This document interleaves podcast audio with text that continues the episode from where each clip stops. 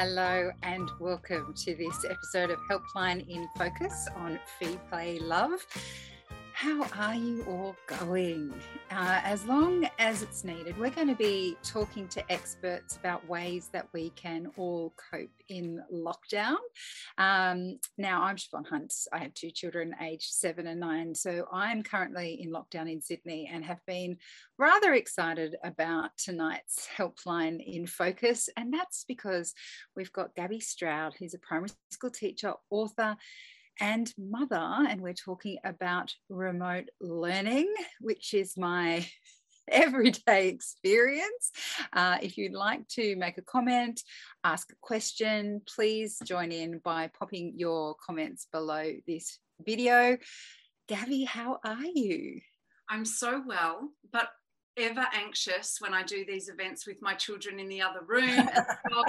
So let's all just be ready for anything. Okay. We're all parents here. Anything could yes. happen. That's okay. My last words to them were I'm about to start the podcast now. If you go to the toilet, don't flush because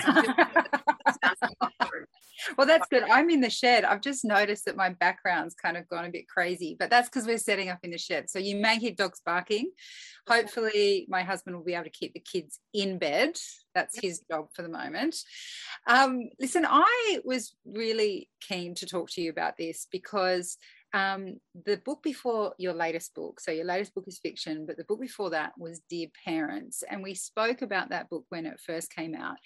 And it was all about trying to bridge this gap between parents and teachers that seems to exist. And I'm just wondering if I'm, I might be stating the obvious, do you think that remote learning has widened that gap between understanding, like parents understanding what teachers want from them, and then teachers getting all this different feedback from parents? Do you think that that has kind of widened that communication gap this this lockdown? I think what's actually happened is that parents now have a first-hand experience of what it is to, to be a teacher. Not that parents are expected to be a teacher, but to, to sort of guide their child's learning at this time. And they're suddenly realizing man, there's a lot of content to get through. And wow, sometimes my kid doesn't understand this. And and then also the politics of things like we've got to watch the news each night and see when when we're going back to school or if we're going back to school or how long this will last and then oh gee there's a lot of stuff that needs to be communicated to the teacher about what you know th- there's a lot of feedback to give back and so i think parents are starting to experience what teachers experience every single day and one of the things I found really interesting is that broadly as a community, when lockdowns first started, we all became very concerned about those children that may not have access to internet or um, have devices at home. And suddenly everyone was concerned about equity um, for all our, you know, beautiful Australian children and this is something teachers have worried about all the time. So I'm not sure that a gap has been widened or even created. I think a very big, important conversation has has begun um, and it's probably begun in a bit of a fraught tense kind of way because we're under these really tense conditions but i think it's a conversation that's been a long time coming and unfortunately it took a pandemic to bring it out yeah, well, let's let's get started. Um, I, and I, I always um, preface these kind of special helplines saying I feel like I'm doing them just for me. So I do encourage other people to jump in and ask questions. So most par- parents um, that I'm talking to are finding remote learning very hard. Um, I am happy to hear from anyone out there who is loving it because I haven't met anyone yet. Um, and it, I'm just wondering whether you have any tips as a teacher on how it can be made easier. Mm. Okay. So I did a beautiful call out to all my teacher followers on social media and one rogue comment got through from a mate of mine who's an illustrator and not a teacher. And I said, you know, tips on learning from home. And he said, tell parents, stock the liquor cabinet. I did see that one. yeah. Inappropriate, Dub Leffler. Uh, I'm actually going to give some tips that are um, I, I feel parents might be somewhat frustrated with me by the end of it because the tips I want to give are about your thinking and how you're going about this. So, tip number one is you've just got to be gentle on yourself. You're a parent, you're not a classroom teacher, you're a teacher of a different kind. You're your child's um, first and lifelong uh, teacher, but you're not their academic teacher. So, just be gentle on yourself, just really take it down a notch. The next thing is that I really think the most important thing we're teaching our children right now is how we cope in a crisis. This is a massive life lesson. And it's actually best that they learn that from their parents, not, not from their classroom teacher. Our little ones are like sponges. They're watching us and looking at us, even teenagers all the time, taking from you the temperature. They're getting a read on the room, a read on how they should feel about these things based on how you are responding. So if you're saying, this is really hard this is really scary this is you know i'm panicking uh, we don't know what's happening then your child's going to pick up on that whereas if you go you know, this pandemic and all these lockdowns, it's a challenge, but we can solve these problems and uh, we can um, even have some fun along the way. And we're going to come out of this stronger and better. It's just a simple mind shift and a language shift, but it can be so powerful for our children. So I'd really urge parents at this time, especially when you're freaking out about some online learning task with the kids and it's all doing your head in and you're trying to get your own work done just think what you're really teaching them you know is how you cope with stress you know so these are these are opportunities to really give some really practical life lessons on how we manage difficult things another thing was I also thought I could list off 10 things that theoretically would be great tips and might work. But the trouble with that is it may not work for your child or your family because the thing that we know in education is everything works somewhere, but nothing works everywhere. So I could, you know, give you tips, and I'm sure um, parents have read them. Set up routines, have a working space for your child, make sure they get in the garden, make sure they do some cooking. We can do cooking when we're doing maths. Oh my gosh, when I'm in lockdown, I don't want to cook with my kids and do maths it's you know so that doesn't work for me and my family. That just creates a mess and havoc and chaos but it might work for some families. So you've got to look through what's out there and pick what works for you and what works for your child and your family. Um, the other thing too is instead of looking for what works ask yourself what matters. What matters right now to my family and for all of our needs? So I'm really mindful that parents are trying to get their own work done. They might have some big project that they need to get done. It's going to take minimum two hours. You know what? If that's what matters and what's important right now, pop a video or a DVD on, get the Netflix going, whatever.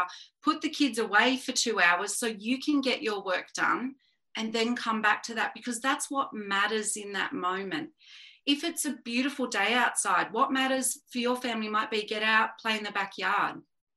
Just keep coming back to what matters rather than looking for what works. Prioritize what matters to all of us right now. Um, oh, I made so many notes about this. I'm so excited to be talking to parents about this. the other thing I really wanted to say too, and this message doesn't just come from me, it comes from like imagine thousands of teachers standing behind me the message that comes through is teachers get it. And I know for parents, it probably seems like teachers don't get it because teachers are just sending through all this work and they're uploading all this stuff and they're demanding all this communication. And can you get back to me? And can you log in on this and upload this and connect with that? And parents are probably just thinking, oh my gosh, you teachers, what, you know, who do you think we are? But teachers genuinely get it. And I actually want to share a little secret with all the parents out there.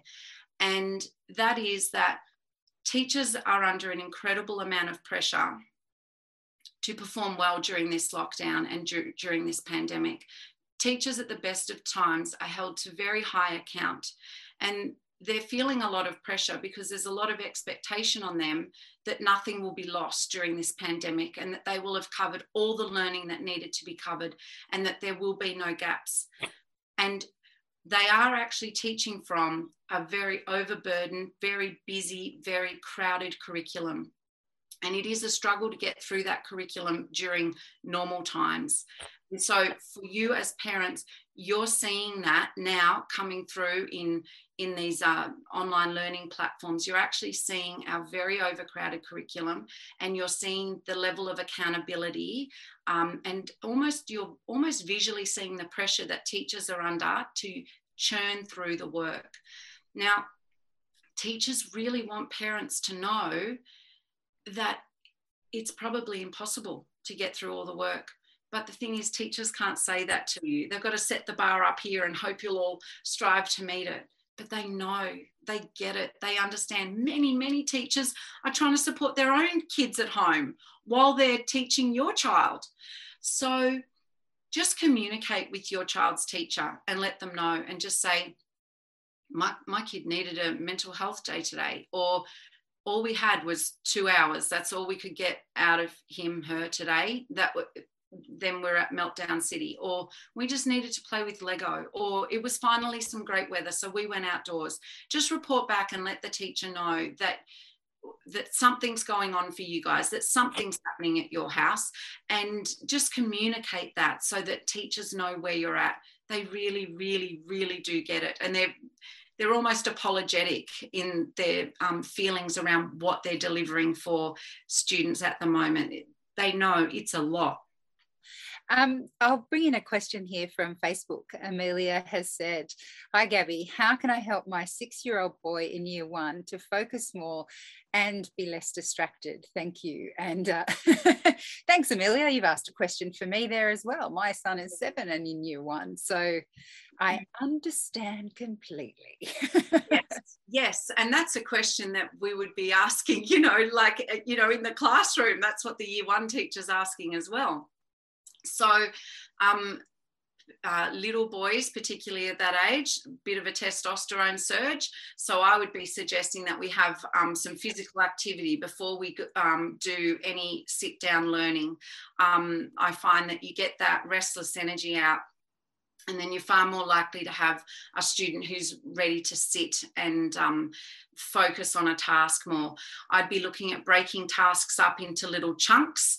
And then I'd also be thinking about what are the things that motivate that child not so much in terms of do this get a sticker or do this get a biscuit or whatever um, but you know do this and then you can do that for a little while you know so do this then you can play with your lego or do this and then you can choose what activity we do next. So look for little ways to keep drawing them along. If focus is a problem you need to chunk it down make it less uh, less amount of time sometimes a timer or something like that so they can see oh, okay, I've got to get this much, you know, um, I've got to work until the timer gets to this time or whatever. But then sometimes if they have trouble focusing, then the timer becomes the distraction as well. But also to a lack of focus, you know, can also indicate I'm a bit stressed about something, I'm a bit worried about something. So it can be worth going in and sort of going, what what's the problem here? Like, do you understand what you've got to do? Things like that. So I'd also be checking out that they know what to do. Mm. Um, talking about children at that age, uh, it makes me think again. Sorry, I did I mention that you have to jump in and ask your questions, or I'll ask them all for me. But look, I know I'm not the only parent dealing, um, trying to manage children in different grades. Mm-hmm. So my daughter's in year four and my son's in year one.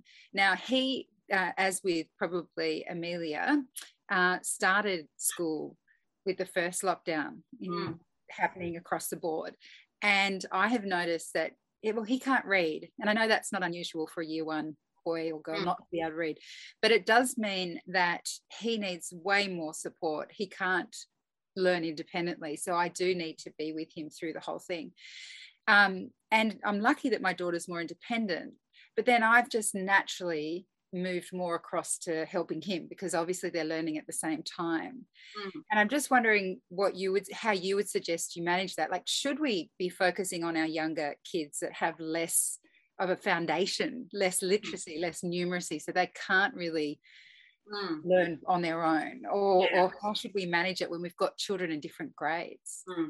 so you absolutely need to take that attention to the child that needs it and you've always got to meet the kid at their point of need where they're at. So if a child is in year four and has some literacy skills behind them and understand the ta- understands the task, then of course they can go on and do the task. And then the the one who has some you know learning still to do with their literacy they are going to need that support. So physically you're going to need to be with them and, and get them started and get them um, sorted out um, it depends how well they go work together as siblings but sometimes you can have a little bit of co-teaching. You know that's a really big thing that we miss when we're in lockdown teaching is that collaborative experience you know and that peer learning that's so valuable and enriching in the classroom. So if there's a chance for that to happen i'm mindful. I have two daughters who, you know, it starts off well and then suddenly I'm out there mediating a fight. And I think I should have just done this myself. So I understand the ramifications of that. But if you can do a little bit of that, that can help. But the other thing that I would say too is make sure that the child who you've left to work independently, you need to still check in do they know what the expectation is do they know what the task is have they got some skills to go forward do they know that you're available to check in with them or to guide them if they need a little bit of help. And the other thing is to, I'd be checking in with them at another time, you know, like maybe at that lovely tuck in at bed time and sort of say i'm so proud of you i'm really noticing that you know while little one needs some help and support you are being so independent and it's so helpful at this time and really acknowledging um, that they are stepping up and being an independent learner and the other thing i'd be saying to them there is to let them have a little reflect. What did you learn today? What did you work on? You know, how did you go? Let me know so that you know, you don't want to set up sibling rivalry where they're sort of thinking, oh, you know, mum gave all her attention to you today, you know. So look for those little pockets of time. And it may not happen during the school day, however that looks at your at your home. It could be at bedtime or, you know, over breakfast or during the evening meal or something like that. You know, that special time that you might just connect with that child one-on-one. I'm based in New South Wales and my kids go to a public school. Um, but there's such a huge difference across the way schools are doing remote learning, even within Sydney, let alone across the country. Do you think that this is going to lead to a big sort of education educational divide? We spoke about that digital divide that teachers were already worried about um, mm. between those that can't access the internet. But even, you know, the difference in a household where both parents are working or one parent's a stay-at-home parent and so can therefore concentrate on the kids um, or parents who didn't finish school and don't feel confident teaching their kids. There's just such a huge range of experiences. Um, mm-hmm. I, I wonder what's going to happen when the kids go back to school. Yeah i think that uh, the, the, that educational divide that you're talking about that has always existed and even with um, the testing of NAPLAN that we insist on repeatedly doing and i have some issues with that but i understand um, the need to measure learning but NAPLAN repeatedly shows that we have a socio-economic gap. That's essentially all it shows repeatedly again and again.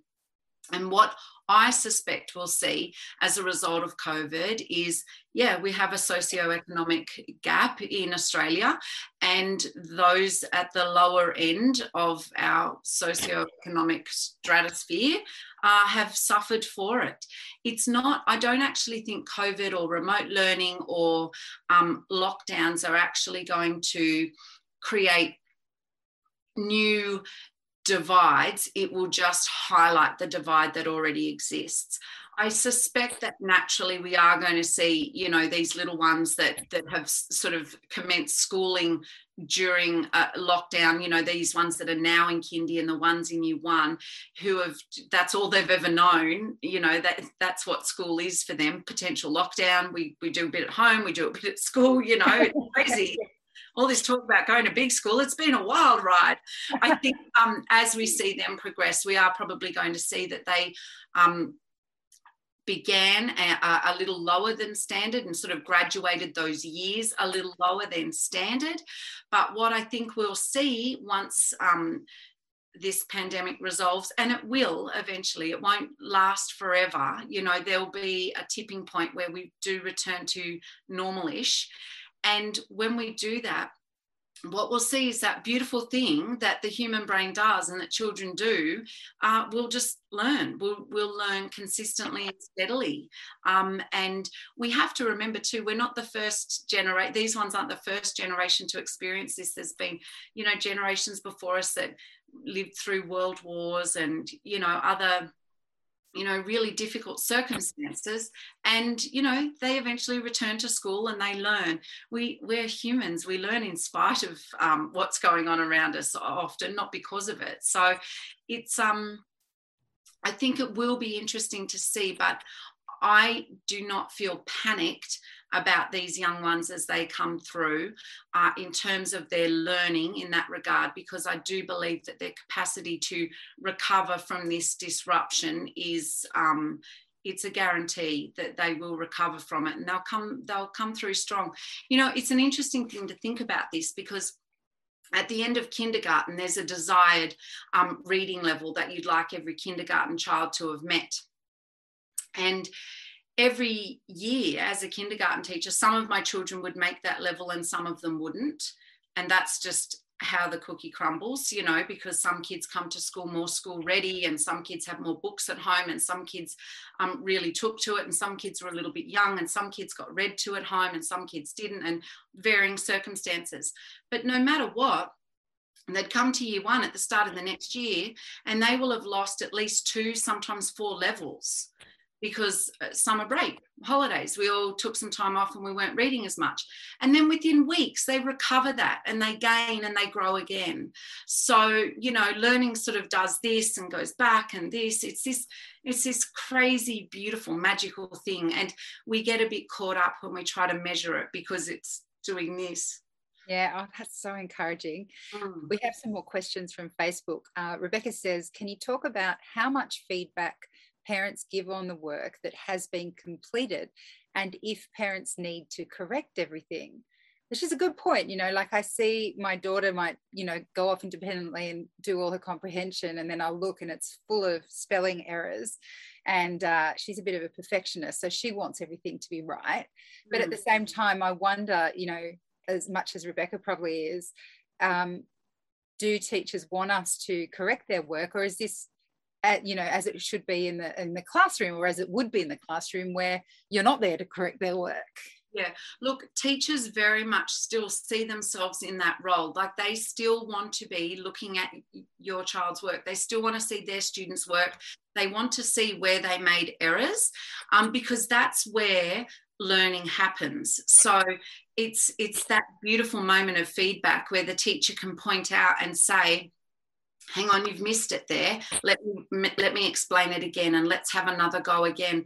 And if parents are sort of intervening and um, correcting too much then um, the teacher's not going to know. They're going to assume oh that child just flew through that. And they're not going to know that there was a little bit of um, discord there or a little bit of you know cognitive overload or you know whatever. They're, they're going to be kept in the dark and then they're going to build onto that concept and go again and then that child might struggle and be like oh now i need your help again mum. So um, it would be great if parents you know were to just guide that but also to say well check in with your teacher you know check in with your teacher about that and see what they say. Um, i know too when i try to give my children feedback well, they don't love it. They don't love it coming from me. And yet their teacher can say the exact same thing and they hang on their teacher's every word. So it's a very different relationship. And it's very important that you don't damage your relationship with your child at this time by fighting over schoolwork or arguing over, you know, you've done that wrong. Or when I was at school, we did it like this.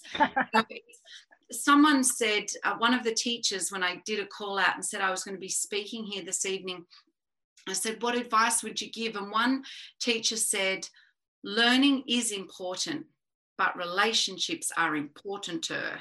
And I that was terrific because this relationship you have with your child is more important than the learning that they've got to get through.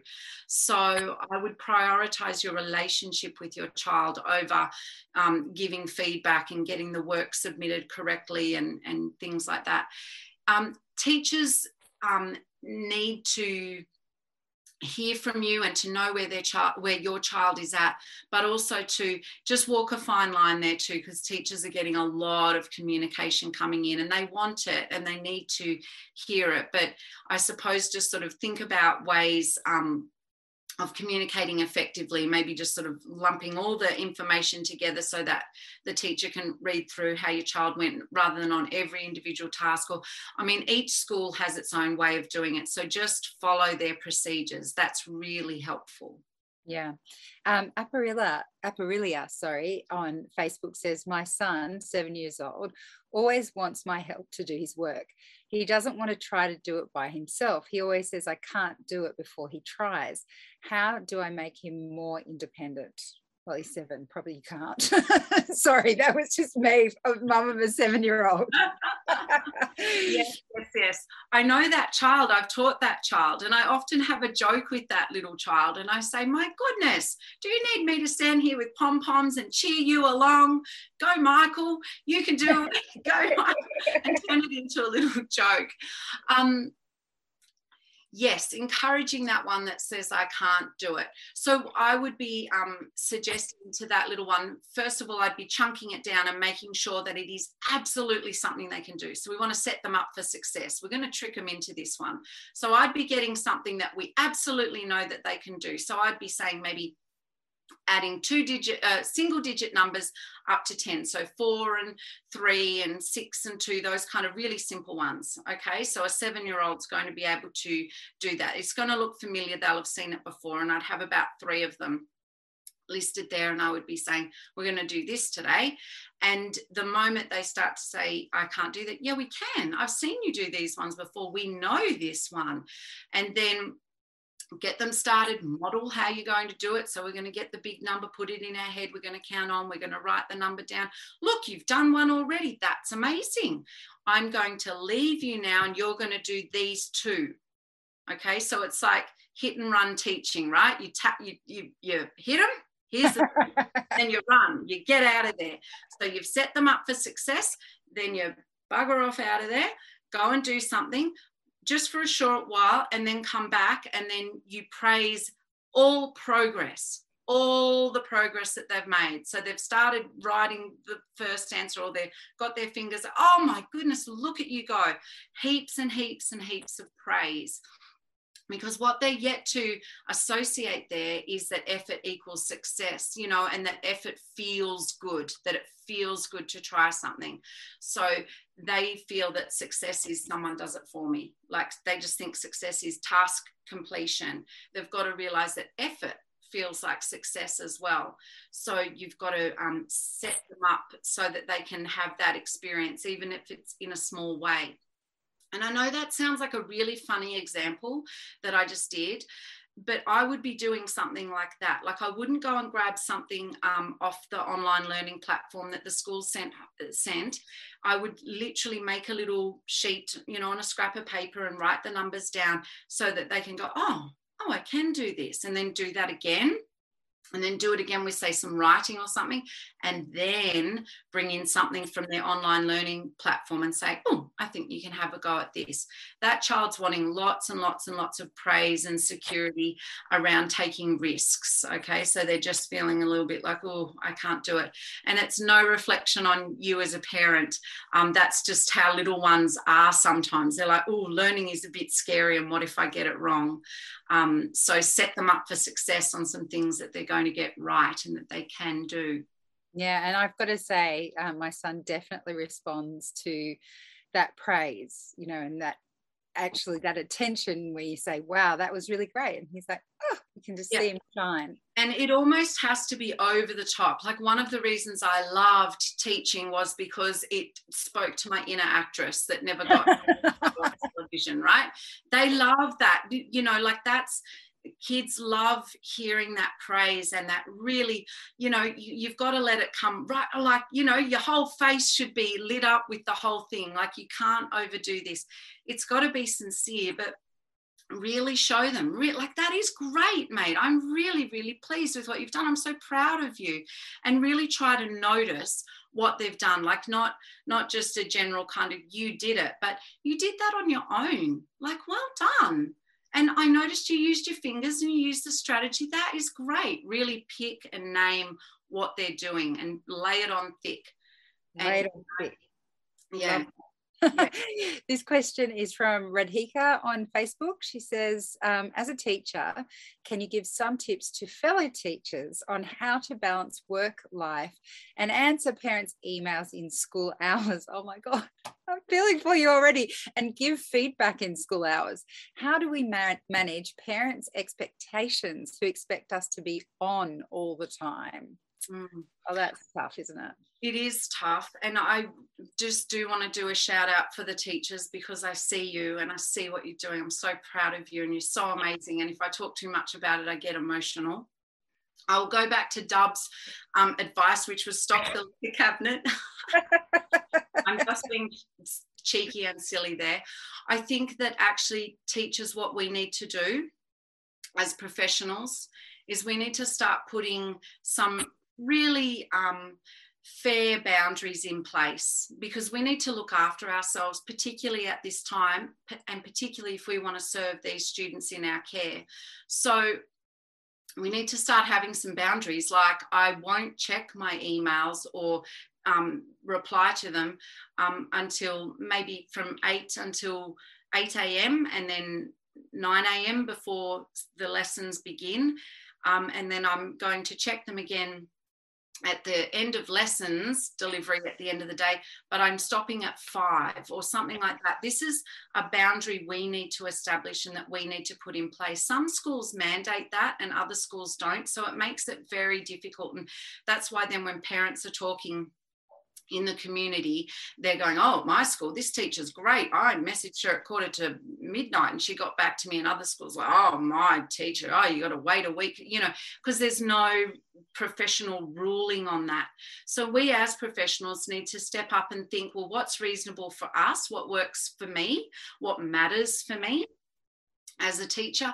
And for many teachers, they've got their own um, kids and family. So, what matters is spending time with them at the end of an online working day. So, therefore, I'm not going to do any more emails or anything after 6 p.m. or something like that. So, I'd be starting to put some boundaries in place. And another thing that I'll say for teachers is, you matter so much, um, particularly at this time. You're supporting so many people. So make sure you take some time for some really good self care and that self care should be absolutely non negotiable. And in lockdown, it might just have to be something quite simple as I have a bath on a Sunday night and I'm in that bathroom for two hours or whatever, you know, or I read a book on a Sunday morning, or I, you know, just carve out some time, minimum two or three hours, where you are not working, you're not attending to anyone but yourself. That filling of the cup is so, so, so important. And for many other parents in other professions as well. They should be doing that as well. And you've got to take that self care as seriously as serious can be. I often say this, and I, I, don't mean to be disrespectful, but you wouldn't not show up for chemotherapy, would you? You would be like, this is serious. I have to show up. That's how serious you have to think about your self care because otherwise you will fall in a heap. I have fallen in a heap before, and I don't want anyone to go there. It's not a great place to be. So, really focus on your self care and set up those boundaries. Good luck, Rahika. Yeah, and uh, it doesn't sound like lockdown's ending anytime soon. So, we should all take that on board. Look, I completely lost track of time. We've actually run out of time. Oh. I feel like I could speak to you until midnight. but let's put in, some of those, put in some of those boundaries for you. We'll stop yeah. myself from asking more questions. Gabbie, it's been such a pleasure to have you uh, explain all of those things. Tomorrow, remote learning is going to be a much more pleasant experience for everyone in my family for your words. So thank you so much. And um, thank you, everyone who put their questions in. Thank you to all those teachers out there who are doing an incredible job. And I'm all those parents. Um, I know that Gabbie would agree. She sees you as well, all those parents who are trying their hardest. But uh, my takeaway is chill a bit. Yeah. Throw in a few fun things for all of you and just uh, do the best you can. Yeah, absolutely. Focus on what matters right now. And if it's a need for a bit of fun or relaxation or self care, bump that to the priority. Yeah, absolutely. Well, thank you. And um, I will put links to Gabbie's website in the notes of this episode, and you will be able to find all her books there. I mentioned them before. There's Teacher, Dear Parents, and her latest fiction novel is called Measuring Up. Very exciting, Gabbie, that you've moved into the world of fiction. Um, and just to say that if you have young younger children and you need any specific advice on how to settle a baby, toilet training, tantrums, all the rest of those things, Babyology's online platform, The Parent School, is where you can connect with an expert one on one to help with your specific problem we'll be back next week. Next week, we're talking about relationships in lockdown. So, uh, how to be kind to your husband. That's what I'll be asking. and we'll see you all then. Thanks again, Gabbie. Good night. Feed, Play, Love is a babyology podcast produced and presented by me, Siobhan Hunt. I'd love to hear from you, so if you'd like to get in touch, email me at feedplaylove at theparentbrand.com.au. See you next time.